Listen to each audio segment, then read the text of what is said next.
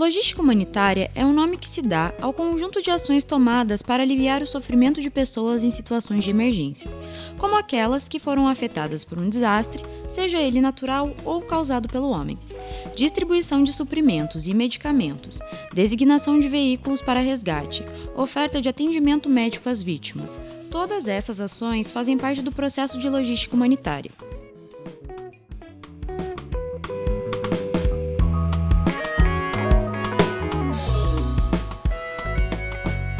Eu sou a Ana Maoski e você está ouvindo o podcast Fala Cientista, uma produção da Agência Escola de Comunicação Pública e Divulgação Científica e Cultural da UFPR. No programa de hoje, nós vamos conversar sobre a pesquisa do Vinícius Martins Tom, bacharel em Matemática Industrial pela Universidade Federal do Paraná.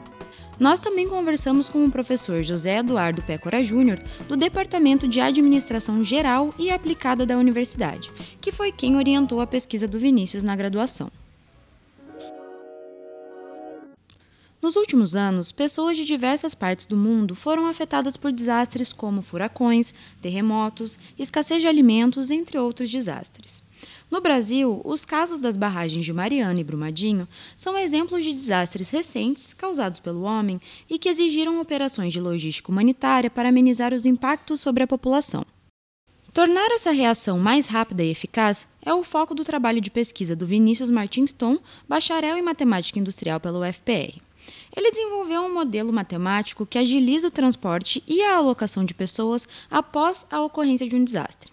Basicamente, o Vinícius criou uma estratégia que otimiza a forma como acontecerá o atendimento às vítimas. Então, a primeira fase do modelo, ele basicamente vai nos responder é em quais unidades de atendimento ou em quais, ambul quais ambulâncias serão utilizados para atender as vítimas. Caso alguma delas necessite é, redirecionamento para o hospital por conta de internação ou um caso mais sério, essas vítimas vão ser transportadas para os hospitais. A partir disso, dado que essas pessoas não podem ficar ali aguardando acontecer, elas precisam ir para algum lugar, elas não podem ficar lá utilizando a capacidade desses locais, elas precisam ir para abrigos e então é, é disponibilizado veículos para levá-los. Então, o modelo, é, a, o resultado do modelo é exatamente isso: essas fases acontecendo e o plano para ocorrer. Em quais hospitais cada pessoa, quantas pessoas vão, para quais abrigos, é, a capacidade que vai ser utilizada para caso precise colocar mais pessoas, designar esse abrigo para mais pessoas. Uhum. É, inicialmente, o objetivo foi descobrir mais sobre logística humanitária. Quando a, a pesquisa foi proposta pelo professor para que eu fizesse como trabalho de conclusão de curso, eu nunca tinha ouvido falar sobre logística uhum. humanitária. Era algo totalmente desconhecido. Então, o, objetivo inicial era conhecer mais esse trabalho e, infelizmente, tem pouca pesquisa sobre essa área uhum. é, publicada. Então, foi realizar uma pesquisa para descobrir e acabou se tornando até uma paixão, na verdade, trabalhar com isso, porque tem todo esse conceito social, tem um objetivo para a sociedade apesar de você estar utilizando matemática, você consegue aplicar isso na sociedade, que é algo que eu nunca imaginei que seria possível até então. O orientador do Vinícius, o professor José Eduardo Pécora Júnior, do Departamento de Administração Geral e Aplicada da UFPR, falou com a gente sobre as aplicações práticas dessa pesquisa. Segundo ele, o modelo matemático pode complementar os planos de ação já existentes, tornando esses planos mais eficientes. O trabalho do Vinícius ele abre uma, uma porta muito importante que ele é, dizer assim, complementar esses planos de ação, que eu tenho certeza que essas empresas devem, devem ter alguma, alguma coisa. É, inimaginável que, que eles não tenham.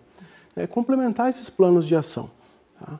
Apesar do trabalho do Vinícius ter sido aplicado num contexto pós-desastre, que é o de Mariana, eu acho que o grande valor do trabalho dele é utilizá-lo na fase de preparação.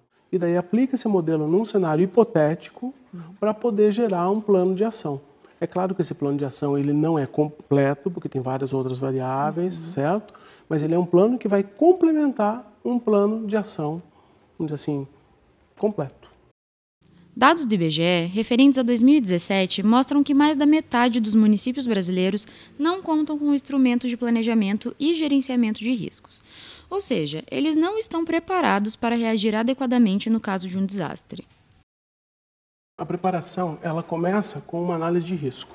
Então tem que ter ser feito um levantamento da probabilidade de acontecer um desastre em determinadas áreas. Nos Estados Unidos eles têm um mapeamento das áreas de risco, por exemplo, aquela área da Flórida ela é mais propensa a furacões. Então, eles sabem que vai acontecer um furacão algum dia, só não sabe quando. Então existe uma probabilidade de acontecimento desse risco. Junto com essa probabilidade, a gente estima o impacto. Se acontecer, ele é baixo impacto, médio impacto, alto impacto, de uma maneira bem simplista. Então a fase de preparação, ela começa com isso, com essa análise de risco. Feita a análise de risco, a gente seleciona os casos mais graves e começa a fazer uma preparação logística para isso. O trabalho utilizou dados do desastre de Mariana para validar o modelo matemático proposto e conseguiu uma resposta ágil graças ao método utilizado, conhecido como método heurístico. O nosso objetivo é buscar a solução ótima, aquela solução possível, melhor possível solução para aquele problema. Um método exato, ele te garante essa solução. Ou seja, eu tenho a garantia de que dentro daquele contexto não tem nada melhor que possa ser feito do que a resposta desse, desse, desse modelo. É uma resposta matemática, então, ou seja, ela não, não dá margem, certo? Esse é o método exato. Então, ele busca essa solução ótima e, consegue. O problema é computacional. Às vezes, na busca por essa solução ótima, eu preciso de muitas horas de tempo de computação. Tá? Máquinas realmente muito potentes ficam rodando por dias e dias para buscar essa solução ótima. O que é inviável num caso de, de logística humanitária que eu preciso de uma resposta um pouco mais rápida.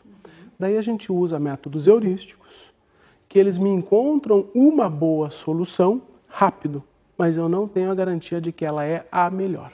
Então, basicamente, teoricamente, a diferença é essa. Então, no, durante a pesquisa, nós desenvolvemos uma heurística para que ela retornasse uma pré-solução. Diferente das heurísticas mais comumente usadas, é, a gente pegou essa pré-solução e imputou ela no, no modelo exato para que ele terminasse de resolver. Ou seja, a gente faz uma solução, diminui o problema e utiliza o método exato para resolver. Ele vai retornar uma solução boa, não, não tem a garantia do ótimo, apesar de pode ser que você consiga ou não, mas você não tem essa, essa comprovação. E foi esse o método que a gente utilizou para ter essa, essa resposta rápida. Então, ao invés de levar horas, que era o que a gente estava tomando pelo método exato, com essa pré-solução construída pela heurística, nós conseguimos resolver o problema em 5 segundos. Aqui no Brasil, a gente também pode pensar no uso da logística humanitária para casos como enchentes, que são muito comuns e afetam todos os anos um número grande da população brasileira.